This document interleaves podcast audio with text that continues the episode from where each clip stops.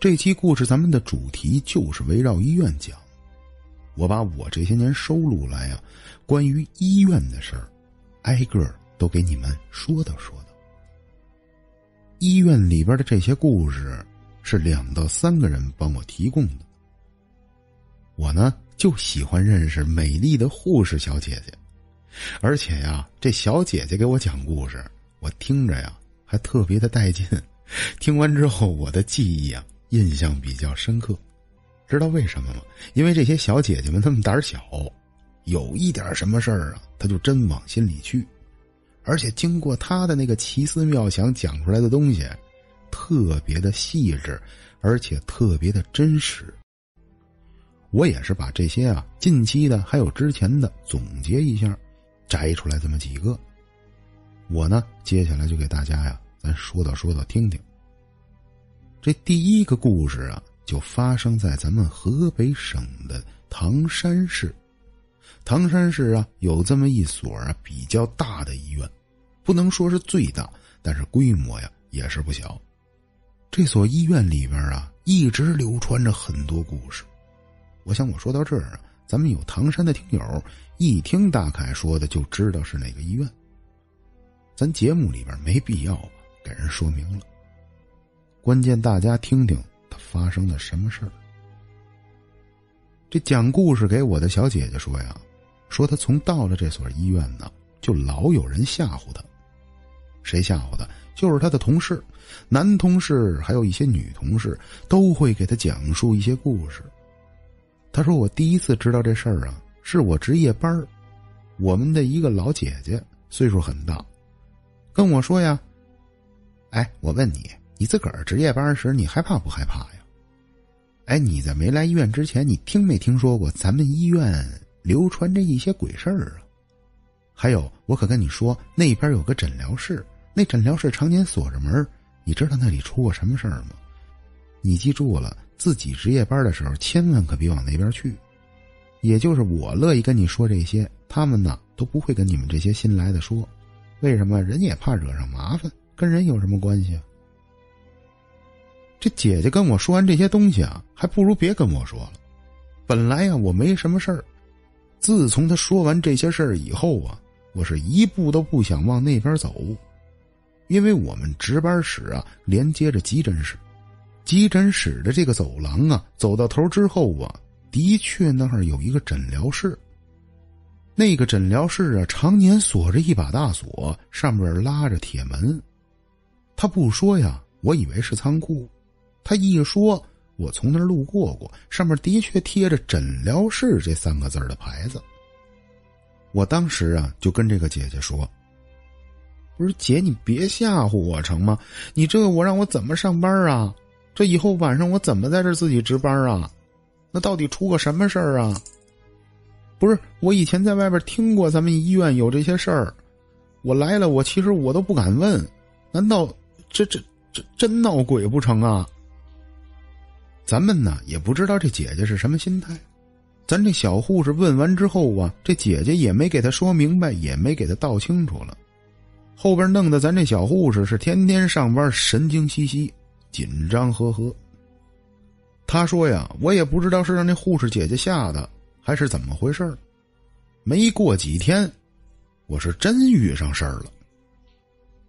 这天晚上啊，又该到我值夜班我呢被分配和一个男医生值班。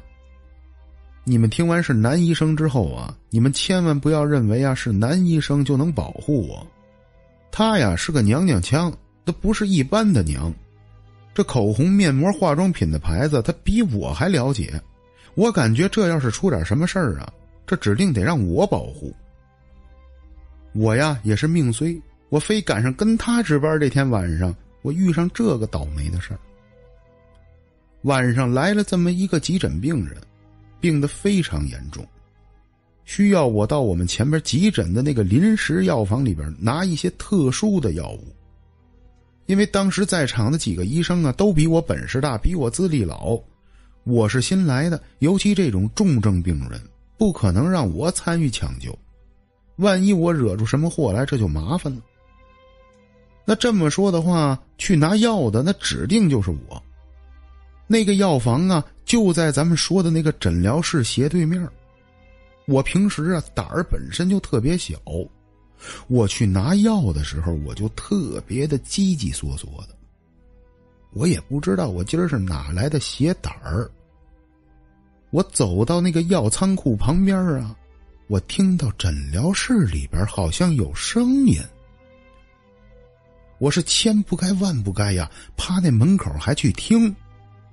这一听不要紧，吓得我差点把这个千辛万苦弄来的工作呀给辞掉。我刚从那个小药仓库里边拿出东西来，关上小药仓库的门，上了锁。我听到对面诊疗室里边传出来呀一个女人说话的声音。我当时不知道哪来的好奇心。我就慢慢走了过去，我耳朵虽然没有贴到门上，但是离着门很近，我就听见诊疗室里边啊，传来一个女人的声音，这声音明显是在唱一个儿歌，那首儿歌呀还朗朗上口，但是你让我说出名字来，我还真不知道，而且他那个歌声啊，把整个房间里边唱的是四处的空荡荡的。特别的恐怖，特别的悠远。啦啦啦啦啦啦啦啦啦啦，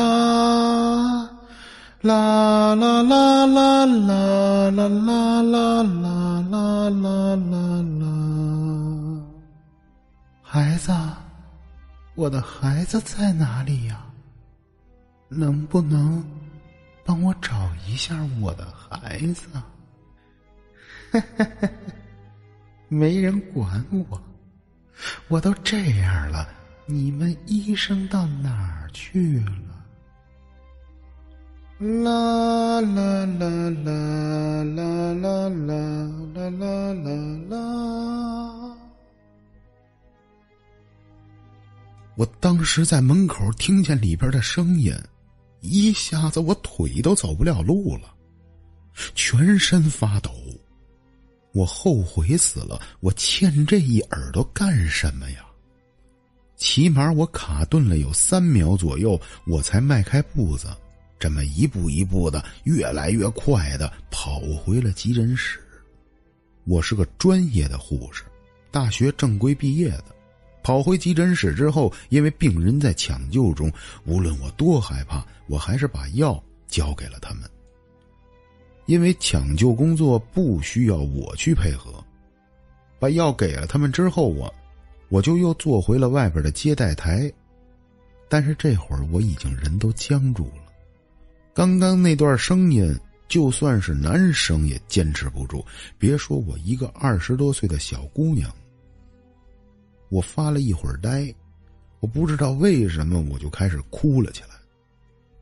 我呀，因为跟男朋友吵架哭过，小时候啊，爸妈说我哭过，我这是第一次啊被吓哭了。实际上这会儿我特别想去洗手间，我连洗手间我都不敢去。我一直自己趴在那台子那儿啊，就这么嗡嗡嗡的哭。起码过了二十分钟左右，病人的病情才进入平稳。跟我值班的那个男同事，还有另外几个帮忙的医生，才从抢救室里边出来。出来之后啊，他们一看我在这哭，自然就会过来询问我。我当时真的不想讲刚才那故事，我就是特别的害怕。那个半男不女的医生啊，是一点不懂人事。就认为我是跟男朋友吵架了，或者是什么，一直就在往这上引。我这人比较内向，我就没有把这些事儿告诉他们，因为我告诉他们也没用。这一晚上啊，就慢慢的度过了。早上起来交班的时候，我才看到之前给我讲故事那大姐。我看到大姐，我一下子又哭出来了。我把昨天晚上我听到的这些事告诉了大姐，大姐的脸一下就白了。我不是跟你说过不让你去那个地儿吗？他们让你拿药，拿完药你就走。听见声音，你非搁那听什么呢？那天也怪我，我就少跟你说了这么一句。我也听见过，这医院好多人都听见过。我告诉你，就是那死变态，就是他坏，他诚心让你拿的这个药，他明明知道这东西就应该是让他去。大姐说完这些话之后呀，发现我情绪特别的不对，她也就没再说了。哄了我一会儿呢，让我赶快回家。之后我我起码得六天没能上班。我的家人知道我这件事之后啊，我爸爸就提议不行，咱托人找关系，咱换一所医院。这哪天要吓出病来，这不麻烦了？因为这所医院的工作来之非常不易，在我们那儿也是非常好的一所医院，我实在是舍不得。歇到第六天之后啊，精神也好转了很多。我还是硬着头皮呀回了医院。到了医院之后，我抱着试试看的想法啊，我把这件事儿跟我们主任说了，因为主任负责排班我想啊跟他说说，别再让我值夜班了。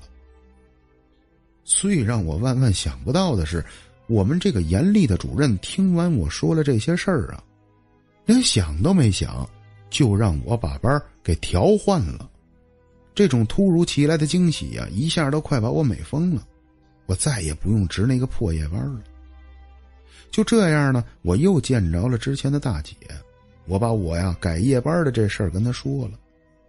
说完之后啊，大姐才放松下来，才敢把我们医院之前发生的事儿讲给我。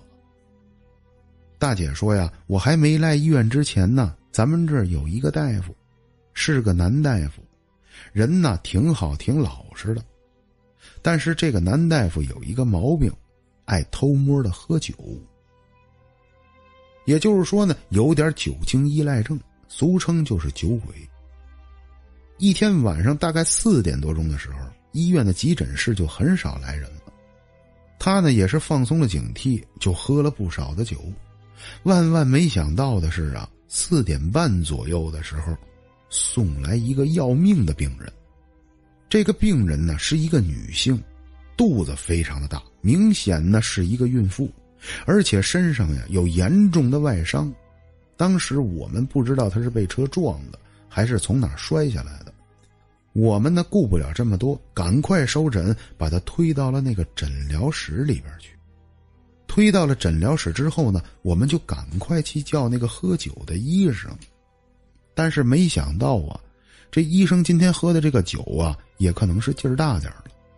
那人呢，基本上已经醉了，走道都晃悠。这可是大事儿啊！这要是耽误了，这一会儿就完了。这明显呢，他是进行不了抢救了。我们这会儿就全疯了。这虽然呢不是我们的事儿，但是也不乐意让自己同事出事儿，就满医院的打电话联系医生开始找，一些护士呢也都在进行着简单的抢救。但是医院这天除了急诊室值班，剩下的医生啊几乎是没有。细节咱就不说了，起码大概呀得等了二十分钟，才找来这么一个能代替他的医生。